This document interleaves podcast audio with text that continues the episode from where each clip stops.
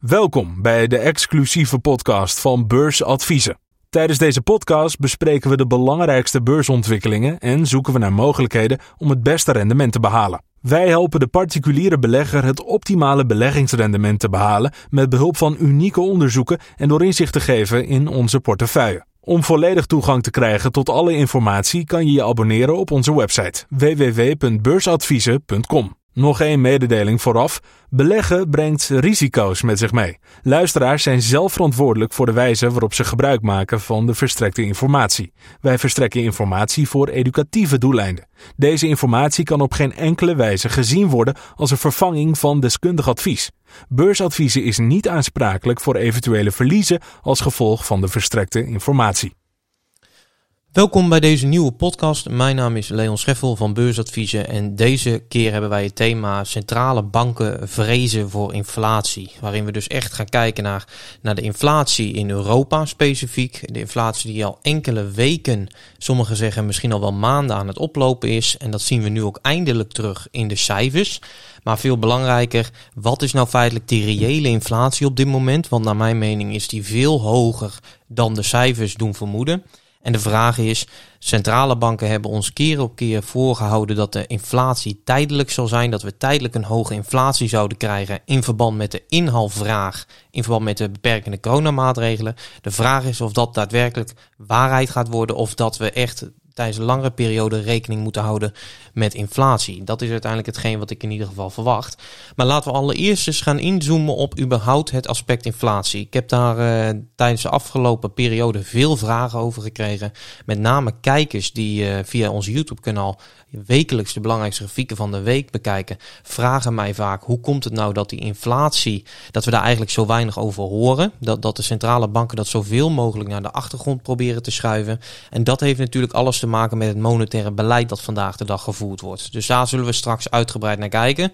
Mocht je trouwens überhaupt benieuwd zijn hoe werkt nou dat monetaire beleid, hoe zit dat in elkaar, dan hebben wij ook onze voorgaande podcast, podcast nummer 2, die echt in het teken staat van het monetaire beleid van de centrale bank wereldwijd breed. Dus dan heb ik het echt over de Amerikaanse centrale bank, maar natuurlijk ook de Europese centrale bank. Goed, eerst even inzoomen op het inflatieplaatje. Wat is dat nou, inflatie? Nou, inflatie zal, zullen de meeste mensen wel weten. Dat is eigenlijk de situatie waarbij de prijzen stijgen. dus als ik bijvoorbeeld een bepaald product op dit moment koop, dan zou ik volgens de inflatie goedkoper uit zijn dan als ik het product pas over een jaar koop. Ervan uitgaande dat dat product dezelfde waarde behoudt en dat alleen het waardestuwende effect kan zijn door echt daadwerkelijk de inflatie. Nou, dus dan, wat krijg je dan? Dat is eigenlijk de situatie dat mensen sneller geneigd zijn om bijvoorbeeld nu een product te kopen in plaats van een product in de toekomst omdat zij anders dus bang zijn dat zij te veel betalen voor het product. En dat komt natuurlijk ook overheen met de lange termijn economische groei die we kennen. En binnen dat lange termijn economische groeiplaatje ja, komt ook een stijgende inflatie voort. Dat is eigenlijk een gezond teken. Maar wat veel belangrijker is, en dat is vandaag de dag zeker belangrijk, is dat eigenlijk inflatie zorgt er dus voor, praktisch gezien, dat je geld feitelijk gezien minder waard wordt. Want een product die je vandaag koopt, die is over een jaar, datzelfde product zou dan duurder zijn. Dus je geld wordt minder waard. En dat is met name van belang op het moment dat jij veel schulden hebt. En we weten natuurlijk dat de overheden vandaag de dag overladen zijn met schulden. Als gevolg van natuurlijk de coronasituatie, waarbij ze aanspraak moesten maken op het geld dat op de financiële markten beschikbaar kwam in de vorm van staatsobligaties. En met name de centrale banken hebben die natuurlijk opgekocht. Maar dat zorgt er wel voor dat zij vandaag de dag opgeschreven zitten met een hele hoge schuldenbalans. En eigenlijk gezien zouden we kunnen zeggen dat die schuldenbalans op de lange termijn gemeten ook natuurlijk terugbetaald zal moeten worden. Maar dat is natuurlijk al een situatie die we sinds de financiële crisis al niet meer zien. En eigenlijk hebben we elke crisis opgelost door alleen maar nog meer schulden aan te gaan. Maar theoretisch gezien zou het zo zijn dat mijn schulden dan minder waard worden, omdat simpelweg het geld minder waard wordt. Dus een schuld die ik bijvoorbeeld tien jaar geleden ben aangegaan, is tien jaar later minder waard als gevolg van de waardetoename eigenlijk ehm, bij schulden in die zin niet de feitelijke waarde toename, maar omdat het geld natuurlijk minder waard wordt. Dus een euro die ik in het verleden heb gekregen was destijds meer waard dan een euro in de toekomst. Dat zorgt er natuurlijk ook voor dat ze keer zeiden dat mensen die bijvoorbeeld geld op hun spaarrekening hebben staan en die daar geen rentevergoeding voor krijgen, wat we vandaag de dag zien, dat het geld natuurlijk daarvan minder waard wordt. En dat heeft ook, ook een psychologisch aspect, waarom inflatie heel belangrijk is en waarom centrale banken daarop hameren. Want op het moment dat jij weet dat jouw geld alleen maar minder waard wordt, ja, dan ben jij ook geneigd om bijvoorbeeld het geld nu uit te geven in plaats van in de zak te houden. De vraag is natuurlijk of dat voor alle mensen werkt. Dat is natuurlijk niet het geval. Maar het werkt met name heel goed in Amerika. In Amerika zien we gewoon dat de Amerikanen gek zijn op consumeren en dat ze zelfs bereid zijn om daar schulden voor aan te gaan. Dus in die situatie werkt zo'n inflatie ook psychologisch gezien. Waar, dan zou je nu afvragen, we hebben dus tijdens de afgelopen jaren eigenlijk bijna geen inflatie telkens gezien, tot de coronacrisis eigenlijk. En dat kwam met name voort uit het feit dat de economische groei redelijk laag was. En we zeggen dan ook wel dat er sprake is van een verzadigde economie. Dus waarbij eigenlijk vraag en aanbod al heel lang in evenwicht zijn. En waarbij de productiecapaciteit bijvoorbeeld of maximaal wordt gebruikt. In ieder geval op basis van de vraag die er is. Dus we kregen eigenlijk een langzamere economische groei met weinig schokbewegingen. En daardoor was telkens de inflatie ook laag. Daar maakten de centrale banken zich overigens wel zorgen om.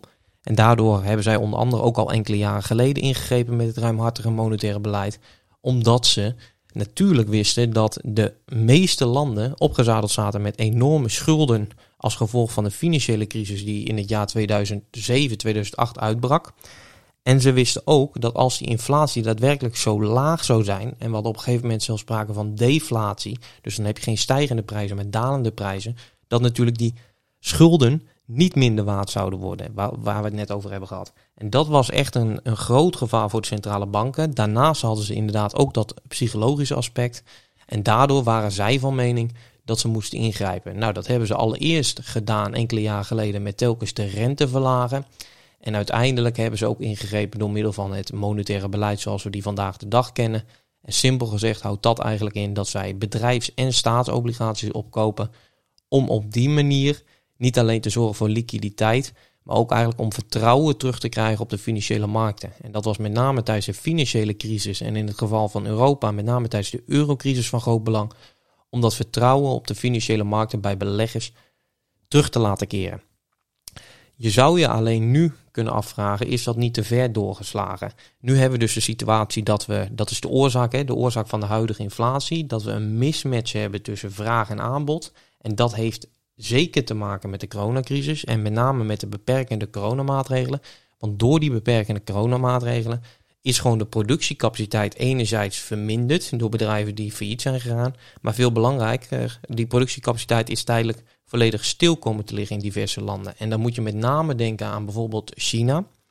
China heeft natuurlijk een, een bijzonder overheidsbeleid in die zin dat de overheid heel veel macht heeft. En de Chinese overheid heeft nou ja, je kunt zeggen misschien adequaat, maar in ieder geval behoorlijk heftig gereageerd op, uh, op, op het coronavirus. En heeft uiteindelijk ook vaak gewoon hele steden plat gegooid op een moment dat daar enkele besmettingen waren. Nou, en dat heeft effect gehad op die hele productieketen, omdat wij tijdens de afgelopen jaren, tijdens de afgelopen twintig jaar, eigenlijk steeds meer van onze productie hebben verschoven naar Azië. Nou, dat hebben we geweten, want als het gaat dan om de aanbodzijde, kwam dat eigenlijk stil te liggen door die beperkende productiecapaciteit. En de vraagzijde ging eventjes liggen, met name aan het begin van de coronacrisis, omdat bedrijven toch wel voorzichtig werden en niet wisten waar het heen zou gaan. Maar die vraag wist zich vrij snel weer te herstellen, met name ook door de nou ja, ingrijpende maatregelen van de overheden, waarmee ze de economie op gang hielpen. Dus wat dat betreft zag je dus dat de vraagzijde wel in, in redelijk hoog bleef. Maar de aanbodzijde die viel dus weg. Tenminste voor een deel tijdelijk. Wat heb je dan nu vandaag de dag? Dan heb je eigenlijk de inflatie die veroorzaakt wordt door enerzijds een grote inhaalvraag. Dus de vraag die er destijds wel was, maar die niet beantwoord kon worden door de aanbodzijde, omdat die productiecapaciteit beperkt was. En daarnaast ook, en die is heel belangrijk, een reguliere hoge vraag in verband met het economische herstel. We zien nu gewoon een hele sterke economische groei. Eerst een economische herstelbeweging, maar sommige economieën hebben de coronacrisis al definitief achter zich gelaten. En wat dat betreft heb je gewoon nu te maken met de situatie dat je niet alleen een inhaalvraag nog hebt vanuit het coronatijdperk, maar ook de grote reguliere vraag. En het geld dat in omloop is, dat is ook nog heel belangrijk, is vergroot door het monetaire beleid van de centrale banken. Dus om je voorbeeld te geven, stel nou, en dat is eigenlijk de monetaire inflatie, stel nou dat ik eerst heel simpel vijf pennen heb, maar ik heb 5 euro in omloop. Nou, dan kun je zeggen, en voor de rest is het niks. Dan zou je zeggen, elke pen is 1 euro waard. Maar als ik nog steeds 5 pennen heb, maar er is niet 5 euro totaal in omloop, maar 10 euro totaal in omloop, ja, dan stijgt de prijs van zo'n pen ineens van 1 naar 2 euro. En dat is natuurlijk wat we tijdens de coronacrisis hebben gezien. We hebben gezien dat de geldhoeveelheid enorm is toegenomen, exponentieel gestegen door het monetaire beleid van de centrale banken. En het zou eigenlijk mij verbazen op het moment dat er nu niet sprake was geweest van hoge inflatie. Want omdat er zoveel geld extra in omloop is gecreëerd, kan het ook niet anders zijn dat het uiteindelijk op een gegeven moment effect heeft op de prijzen. Daar zit altijd een vertragend effect in, omdat dat geld van de monetaire, van de monetaire steun natuurlijk niet direct in de reële economie terechtkomt. Omdat ze eerst bijvoorbeeld staatsobligaties opkopen. Nou, de overheden gaan vervolgens dat geld uitgeven. Denk aan het uh, ruimhartige coronabeleid dat we bijvoorbeeld in Nederland hebben gehad, maar ook in veel andere westerse landen. En uiteindelijk komt dat bij de producent en uiteindelijk bij de consument terecht. En die is natuurlijk, dat zijn natuurlijk de, de factoren, de consumenten en de bedrijven die ervoor zorgen dat prijzen omhoog gaan. En dat hebben we natuurlijk, daarom heb je altijd dat vertragende effect. Maar je weet, als je de geldhoeveelheid, de monetaire geldhoeveelheid verhoogt, dan weet je dat het uiteindelijk meestal altijd in ieder geval effect gaat hebben op de prijzen. En dat zagen we natuurlijk. Dus hoe groter de geldhoeveelheid over het algemeen, hoe groter de kans op stijgende prijzen. Dus dat is die monetaire inflatie. Maar als we nu echt eens even gaan kijken naar de harde cijfers, wat heel belangrijk is. Dan zien we gewoon dat bijvoorbeeld als we naar de cijfers kijken binnen Europa, de Europese inflatie bedraagt op dit moment 3%. Dat is een meest recent inflatiecijfer over augustus gemeten, augustus 2021, is een inflatie van 3%. Dan zou je zeggen, is dat nou hoog? Ja, want de Europese Centrale Bank heeft altijd als doel gesteld 2%. Daar kwamen ze eigenlijk tijdens de afgelopen jaren al wel op terug. Omdat die 2% telkens niet gehaald werd. Tijdens de afgelopen jaren hebben we eerder een inflatie gezien van nog net geen 1%. En, heel belangrijk, dit is de hoogste notering sinds het jaar 2011. Dus sinds het jaar 2011 hebben we niet meer een inflatie op jaarbasis gehad van 3%. Dus wat dat betreft is dit absoluut een hoge inflatie. Wat veel belangrijker is, want dat laat zien Waarom we misschien wel rekening moeten houden met een nog veel hogere inflatie, dat is het feit, hoe, hoe ziet nou de balanspositie van de Europese Centrale Bank eruit? We hebben gezegd dat voor de coronacrisis was er ook al sprake van een monetair beleid. Dus toen gingen ze ook al staatsobligaties opkopen en gingen ze geld verstrekken, liquiditeit verstrekken aan banken om op die manier de kredietstroom op gang te helpen en op gang te houden. Dus dat was al aanwezig. Maar tijdens de coronacrisis hebben ze natuurlijk dit monetaire beleid enorm uitgebreid en als je dan kijkt naar de totale balanspositie van de ECB op dit moment, dan bedraagt dat 8,2 biljoen euro. Nou, dat is 8207 miljard euro ongekend. Als je dan kijkt hoe zag die balanspositie eruit voor de coronacrisis, dan was dat 4,7 biljoen euro. Dus op dit moment 8,2 biljoen euro en voor de coronacrisis 4,7 biljoen euro. Wij hadden al vrij snel te maken met de situatie dat de balanspositie van de ECB met 50% was gestegen. Dat was vorig jaar net na de zomer al het geval. Dat is natuurlijk ongekend. In een hele relatief korte tijd wist die balanspositie al met 50% te stijgen. En dat maakt duidelijk hoe agressief dit beleid op dit moment is. En als je dan gaat kijken naar de samenstelling van die balans, wat heel belangrijk is, hè, waar bestaat nou die 8,2 biljoen euro uit? Dan zie je dat het met name bestaat uit 4,6 biljoen euro in zaken Europese staatsobligaties. Dus waarbij ze bij Europese landen binnen de eurozone in ieder geval staatsobligaties hebben opgekocht. Dus neem als voorbeeld Italië, Frankrijk, Duitsland, Spanje, Nederland. En dus dat is 4,6 biljoen euro. Dus die hebben ze op de balans staan. Dat zijn staatsobligaties die zij in handen hebben. En de liquiditeitssteun aan banken is op dit moment goed voor ruim 2,2 biljoen euro. En die liquiditeitssteun aan banken, die is met name verstrekt om dus die kredietgang intact te houden. Dus dat banken over genoeg geld beschikten om uiteindelijk ook leningen te verstrekken aan met name ondernemers. Dan zou je je afvragen, waarom hebben bijvoorbeeld die banken dat geld nodig? Hebben ze dat niet? Stel nou, de, de meeste mensen denken in ieder geval nog vanuit de gedachte, als de bank 1 euro binnenkrijgt door iemand die aan het sparen is, dan kunnen ze 1 euro uitlenen. Nou, dat zou inderdaad een gezonde situatie zijn. Maar wij hebben op een gegeven moment ervoor gekozen, niet alleen wij, maar in de meeste westerse landen hebben ze er op een gegeven moment voor gekozen dat er bijvoorbeeld als er 1 euro spaargeld is, dat banken wel voor 5 euro kunnen uitlenen. Dus je hebt altijd te maken van, met een gat. Maar is dat gat erg? Nou, dat gat is niet erg, zolang de, de spaarders niet allemaal op hetzelfde moment hun geld komen ophalen. Komen ze dat wel doen, dan komen ze erachter dat hun geld is uitgeleend. Maar nog veel erger, dat het geld niet één keer is uitgeleend, maar veel vaker. Dus met andere woorden, degene die dan op een gegeven moment als laatste komt, die heeft dan, nou ja, daar, dan is feitelijk dat geld niet meer aanwezig. En dat is ook het gevaar van bijvoorbeeld een bankrun, wat we ook tijdens de eurocrisis hebben gezien in Griekenland en Cyprus. Dat daar op een gegeven moment sprake was van een situatie dat mensen massaal hun geld van de bank gingen afhalen. En toen kwamen ze er eigenlijk achter, toen pas, dat dat geld er feitelijk niet was, omdat het enerzijds al uitgeleend was, maar anderzijds veel vaker was uitgeleend. Dus dat is de bijzondere situatie waardoor, waarom de Europese Centrale Bank ook tijdens de coronacrisis eigenlijk heeft gevreesd voor onzekerheid. Omdat elke crisis leidt tot onzekerheid en dat mensen misschien uit paniek geld zouden opnemen vanuit de bank. Dus zij hebben heel veel liquiditeit verstrekt aan banken, zodat die kredietstroom op gang kon blijven. Dus dat banken leningen konden verstrekken aan ondernemers om op die manier ook bedrijven in leven te houden. Maar daar is dus nu sprake van een som van 2,2 biljoen euro. En de vraag is natuurlijk of dat geld daadwerkelijk terug gaat komen. Maar veel belangrijker misschien wanneer dat zou zijn. En als je dan tot slot kijkt, nog ook iets waar de balanspositie uit bestaat, dan is het nog goud. Goud uh, is slechts 0,5 biljoen euro. En waarom is dat weinig? Nou, als je kijkt op, een, op de totale balanspositie van 8,2 biljoen euro en je hebt eigenlijk maar één echte vaste waarde die over het algemeen gezien wordt door de meeste beleggers als, als echt een vaste waarde, goud, een veilige haven.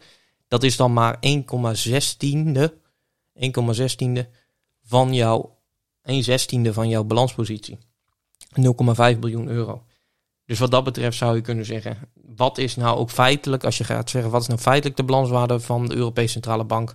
Daar kun je er natuurlijk over discussiëren, want hier zit heel veel geld in, ook in de vorm van staatsobligaties. En het is maar de vraag of dat ooit terug gaat komen. Dat zijn de harde cijfers. En dan weten we dus ook dat we enerzijds dus te maken hebben gehad met die exponentiële stijging bij de balanspositie van de ECB. En wat dat betreft, gezien het feit waar we net over hebben gehad, hoe inflatie werkt, is het natuurlijk niet vreemd dat we nu eindelijk stijgende prijzen zien. Het probleem is alleen wel dat de centrale banken zich over het algemeen zorgen beginnen te maken, nu pas eigenlijk, hè, over, over hun eigen beleid.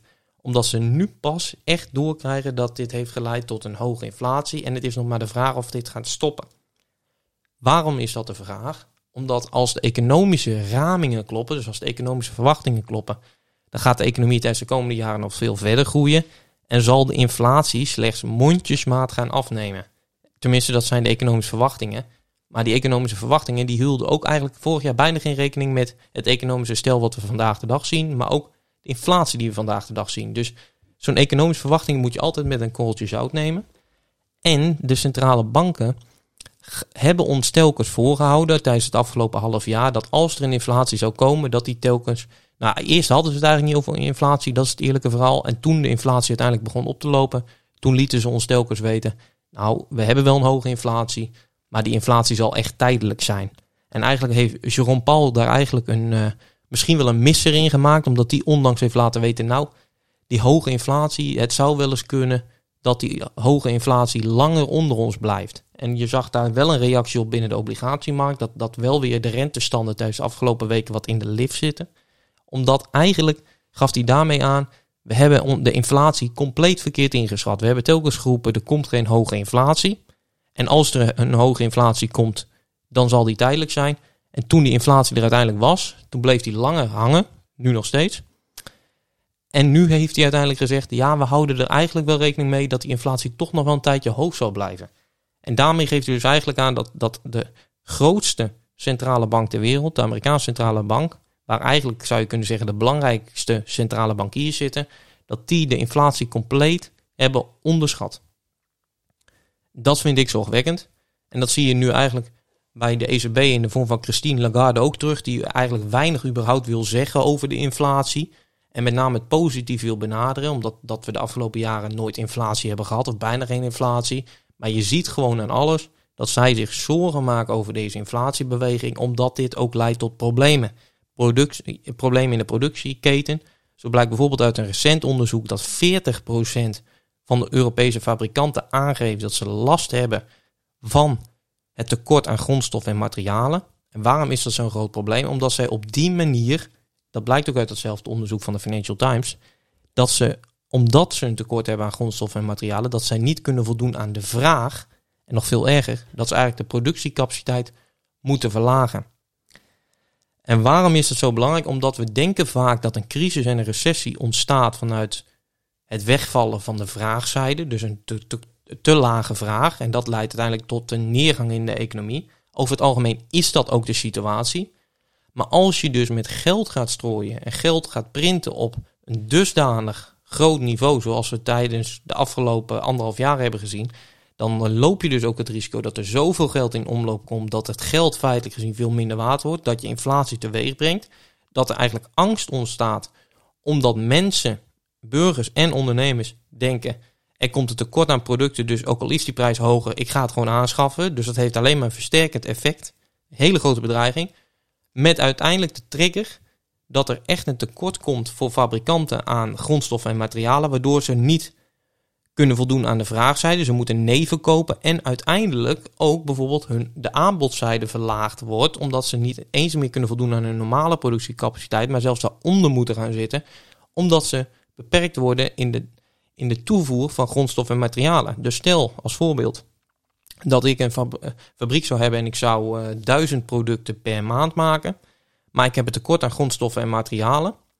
Maar ik heb wel een vraag van bijvoorbeeld 1300 stuks. Nou, dan zou je zeggen, ja, ik heb maar een productiecapaciteit van 1000 gezien de grondstoffen en materialen die aanwezig zijn. Dus ik moet tegen 900 of in ieder geval voor, voor, voor 300 producten. Moet ik zeggen, voor 300 producten moet ik neven kopen. Want ik kan maar 1000 leveren en de vraag was 1300. Eh, dus ik moet voor 300 neven kopen. Maar veel erger, als er echt een grote tekort komt aan grondstof en materialen, wat er uiteindelijk toe leidt dat ik nog maar 900 producten kan leveren, dan betekent dat niet alleen dat ik voor 400 producten neven moet verkopen, maar dat ik mijn productiecapaciteit met 100 moet terugdringen. Want normaal, mijn normale niveau was 1000, maar ik kan er nu maar 900 produceren. En dat heeft als gevolg dat ik uiteindelijk moet gaan snijden in mijn kosten. Want ik krijg natuurlijk ook maar een omzet voor 900 producten. En dat zie je, en dat is een hele gevaarlijke. Wat we ook uiteindelijk eigenlijk hebben gezien tijdens de late jaren 20. Toen uiteindelijk de grote depressie kwam, dat er overconsumptie was. En dat is echt wel een groot probleem. Want als het echt een probleem wordt aan de aanbodzijde, dan kun je wel eens een hele, hele diepe crisis krijgen. En daar zou ik nu nog niet direct voor vrezen.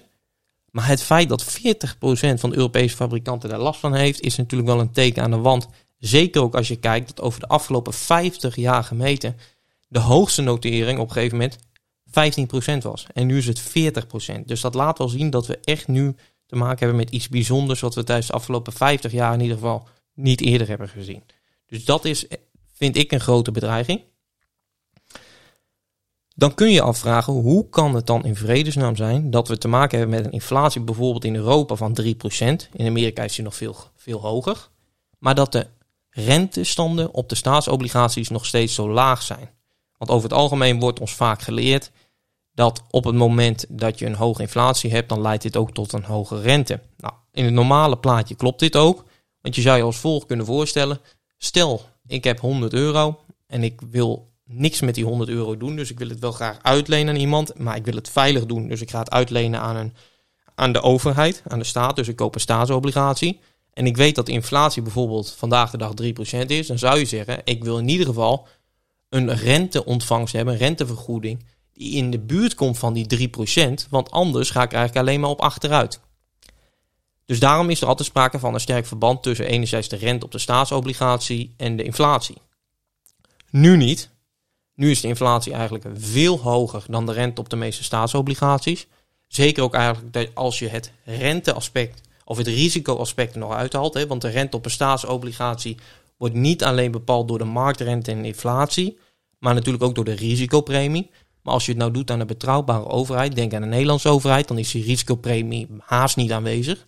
Dus dan is het puur en alleen een afspiegeling van de marktrente en inflatie. Dan zie je dus nu dat er nog steeds sprake is van een heel groot gat en dat gat, dat is heel belangrijk waarom dat totaal anders is dan 10 of 20 jaar geleden, wordt eigenlijk veroorzaakt kunstmatig door enerzijds de centrale bank die de rente heel laag houdt, maar nog veel belangrijker, de Europese Centrale Bank die aanwezig is op de obligatiemarkt als koper van staatsobligaties tegen een hele lage rente. Dus die zorgt ervoor, omdat zij zo belangrijke speler zijn, dat die rente eigenlijk kunstmatig zo laag blijven. Want zij kopen stukken tegen een hele lage vergoeding. Dus zij drukken eigenlijk op die manier de markt, omdat zij producten willen kopen, staatsobligaties tegen een hele lage rente. En anderzijds, de producten die ze hebben, die verkopen ze niet. dus je zou zeggen, ze hebben ook heel veel producten, dus kunnen ook effect uitoefenen op, op het aanbod. Dat doen ze ook, want ze zorgen er eigenlijk voor dat het aanbod heel laag wordt.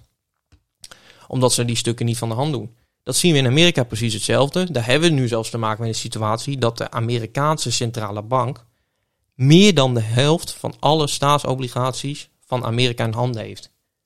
En als je dat op je laat inwerken, je, je, je gaat je voor je zien dat de Amerikaanse overheid heeft een schuld, staatsschuld, in de vorm van staatsobligaties. En ongeveer, of meer dan de helft daarvan, hebben ze eigenlijk uitstaan bij hun eigen centrale bank, de Amerikaanse centrale bank. Dan kom je er eigenlijk achter van, ja, dit is toch wel een hele, hele vreemde situatie. En als jij dus inderdaad meer dan de helft van de markt in handen hebt, dan heb je natuurlijk een hele grote invloed op de prijs die tot stand komt op die markt.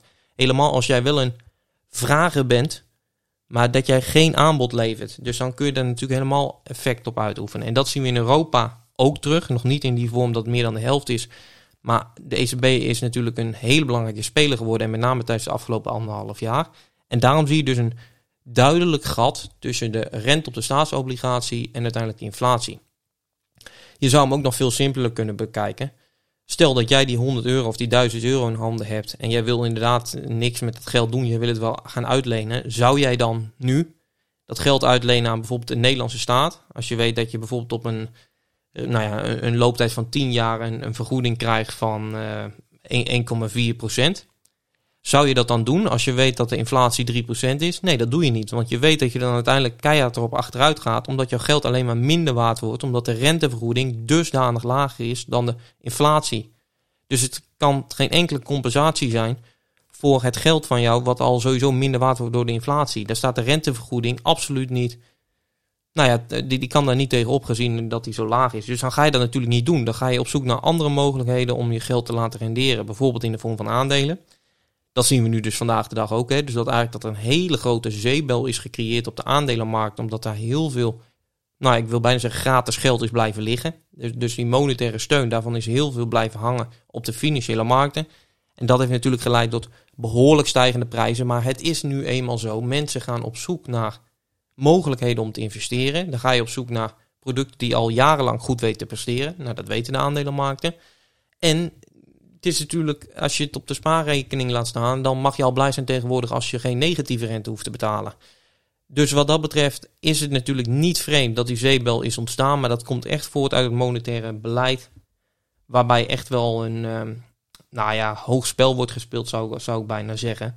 Want investeerders zijn gewoon vandaag de dag haast niet meer bereid om geld te verstrekken aan de staat, omdat gewoon de rentevergoeding veel en veel te laag is gezien de huidige inflatie dan kan je, kom je op een gegeven moment op het punt, zullen de centrale banken eigenlijk gedwongen worden om de rente te verhogen? Nou, dat kan zeker als die inflatie eigenlijk te ver doorloopt, want het renteinstrument is eigenlijk al jarenlang, decennia lang, het instrument om de inflatie in ieder geval min of meer te sturen.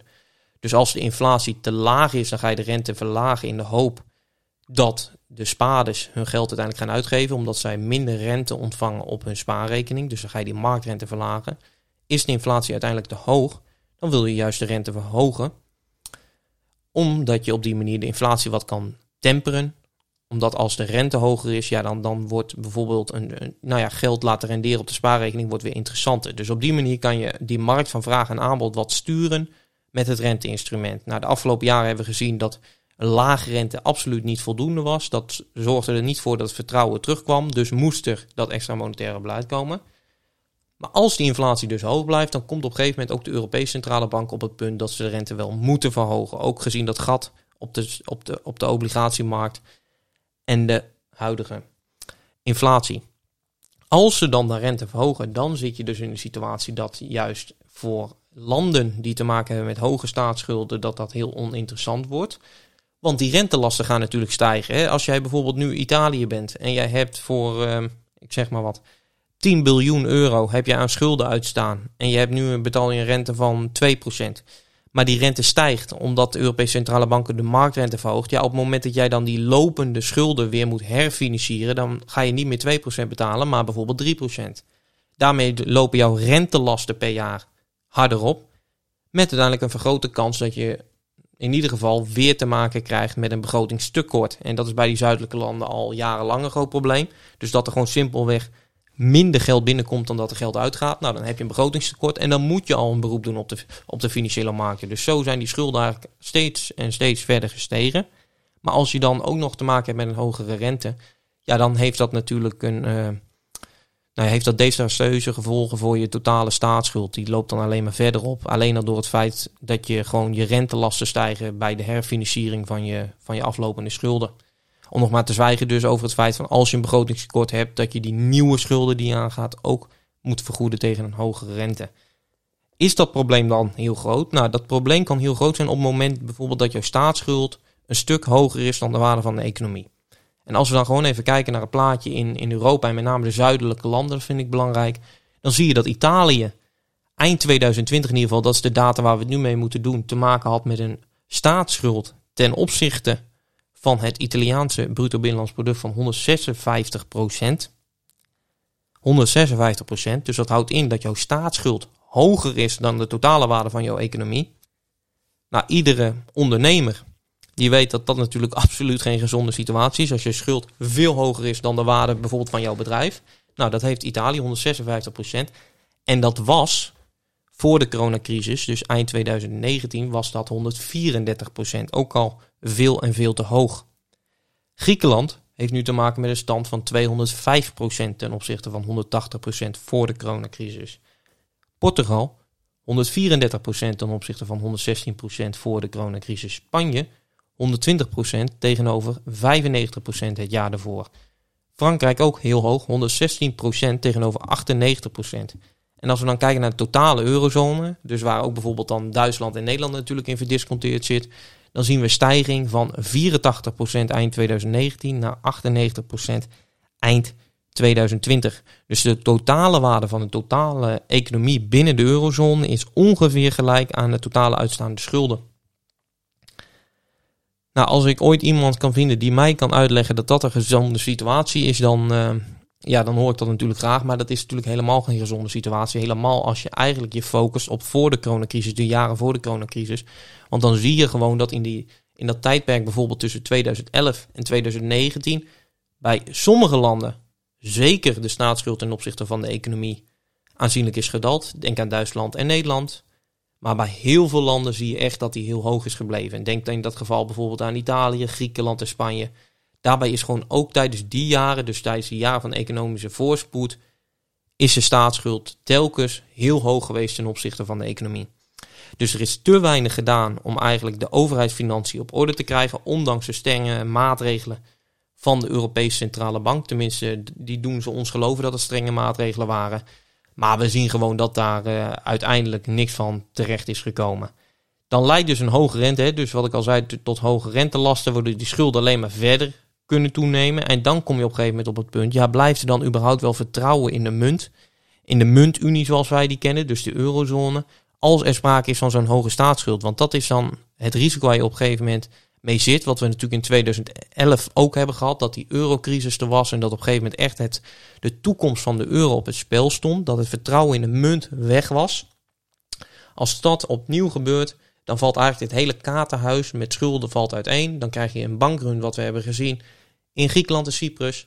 En dan valt eigenlijk dit hele monetaire systeem valt uiteen. Dus wat dat betreft zou je eigenlijk, als je ervan uitgaat dat het hopelijk uiteindelijk goed komt met dit monetaire systeem, zou je hopen dat het niet zo ver komt natuurlijk.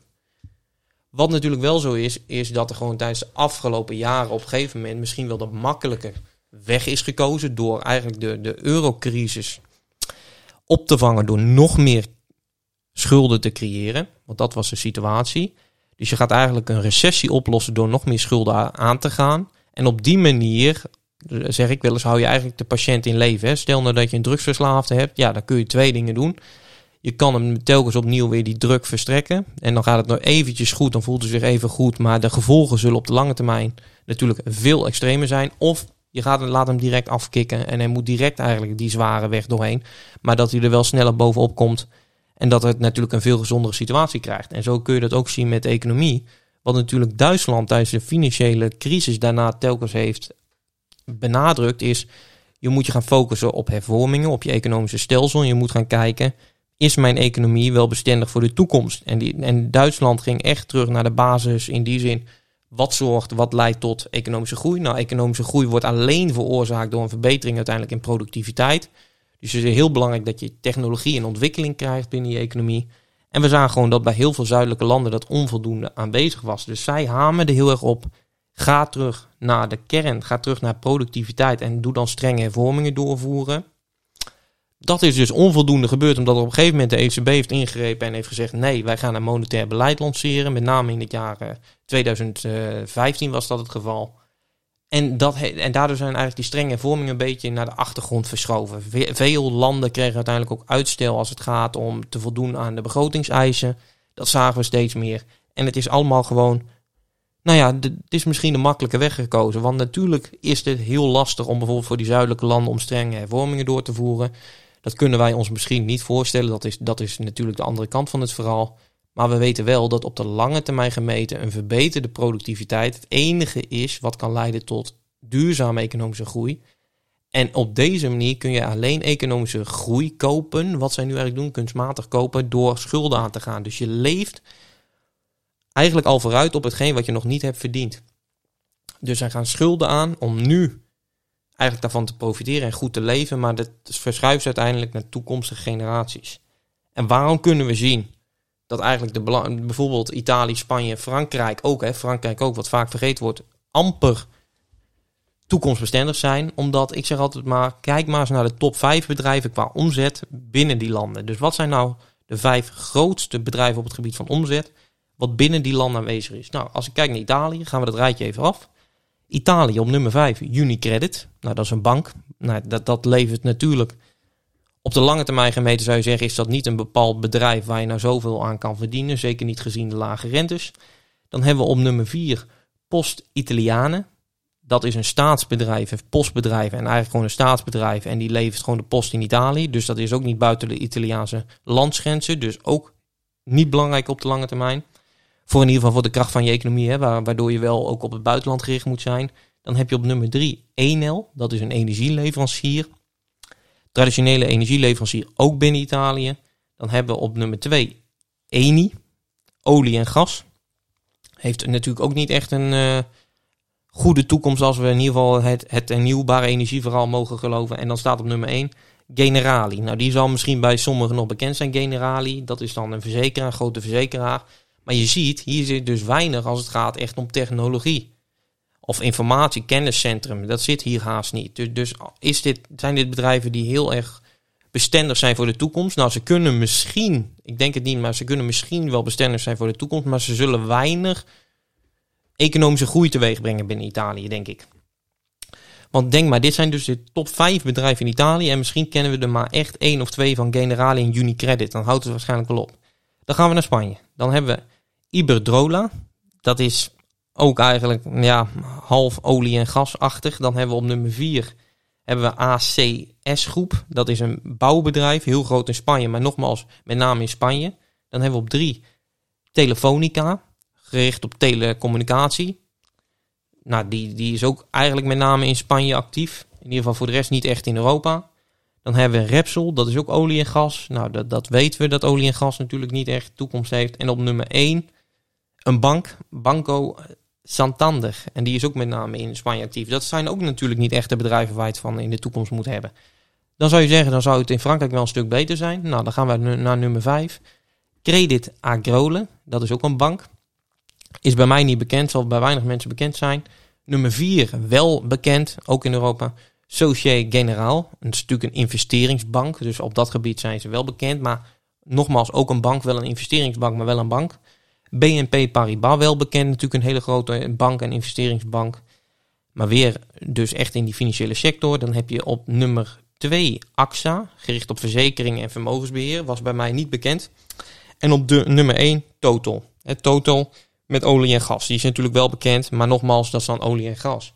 Dan kijk je dus naar Italië, Spanje en Frankrijk. En dan moet je concluderen dat de top 5 bedrijven, dus hun vijf grootste bedrijven als het gaat om omzet, dat die eigenlijk waarschijnlijk in de toekomst weinig grote economische positieve schokbewegingen teweeg gaan brengen. Dat zijn natuurlijk hele andere bedrijven dan als we bijvoorbeeld kijken in Nederland naar een Unilever die in de wereld overal bekend is met haar producten. Als we kijken naar een ASML, die natuurlijk uh, koploper is als het gaat om, om, hun chips. Dat zijn hele toonaangevende bedrijven. Nou, dan kun je nog Philips erbij halen, waarbij we de producten ook in de hele wereld terugzien. Dat zijn hele andere type bedrijven. Ook technologie erin, ASML, maar zeker ook Philips ook met technologie. Maar ook bijvoorbeeld een Unilever. En dat is gewoon onvoldoende aanwezig bij die zuidelijke landen. En met name omdat zij in hun oude economie stramien blijven. En dus gericht blijven op die oude bedrijven die in, in het verleden heel belangrijk waren. Denk voor de financiële crisis waren natuurlijk de banken waren echt booming. En daar moest je het van hebben, de banken en de investeringsbanken. Maar vandaag de dag is het natuurlijk totaal anders nadat die financiële crisis C-bel uiteen is geknapt. En dan zie je gewoon dat tijdens die crisis er onvoldoende is gedaan om de nieuwe bedrijven, of in ieder geval bedrijven te stimuleren om gericht te zijn op de nieuwe vorm van economie. En om met name gericht te zijn op technologie of op diensten goede, belangrijke diensten te leveren of goede producten. Denk bijvoorbeeld in Duitsland, waar ze heel sterk zijn in de automarkt. Ja, dat zijn de toonaangevende bedrijven, maar ook bijvoorbeeld een Bayern, die overal bekend is. Dat zijn hele belangrijke bedrijven en die zien we gewoon onvoldoende bij die zuidelijke landen terug. Dus als je dan dat plaatje op een rij zet, dan heb je dus enerzijds die hoge staatsschulden. Dan moet je dus hopen dat zij een hele goede tijd tegemoet gaan met economische groei. Dat, dat ze hun schulden wat meer uh, op orde kunnen brengen. Maar het is natuurlijk wel een beroerd uitgangspunt als je dit ook zo bekijkt, hè, dus die bedrijven. Dus wat dat betreft, laten we daar dan mee afsluiten om het inflatie en het monetaire beleid compleet te maken. Gaan ze gewoon een hele uitdagende tijd tegemoet, maar wij ook, want wij zitten niet voor niks in de eurozone, dus we worden daar uiteindelijk in meegezogen. En op een gegeven moment zal vroeg of laat, zal uiteindelijk echt wel weer de nadruk komen te liggen op hervormingen. Wat Duitsland altijd al heeft gezegd. Focus op je productiviteit, focus op de kracht van je economie. Kijk naar de zwakheden binnen je economie, pak die aan en bereid jezelf voor op de nieuwe economie. Dat zal terug moeten komen, want je kunt wel op krediet gaan leven, wat vandaag de dag gebeurt, op schulden leven, maar dat kan op de lange termijn gemeten niet. Laten we de volgende keer ingaan op een heel ander leuk onderwerp waarin we eigenlijk weer teruggaan naar de basis van beleggen. En die gaat eigenlijk, hoe kun je nou ervoor zorgen dat je structureel winst kan maken met beleggen? Hoe kan je dat doen? Met welke vormen moet ik dat doen? Wanneer moet ik in de markt investeren? Moet ik eigenlijk mijn belegging verdelen over meerdere perioden? Is er een methode om structureel winst te maken? Daar gaan we naar kijken. Bedankt voor het luisteren en graag tot de volgende keer.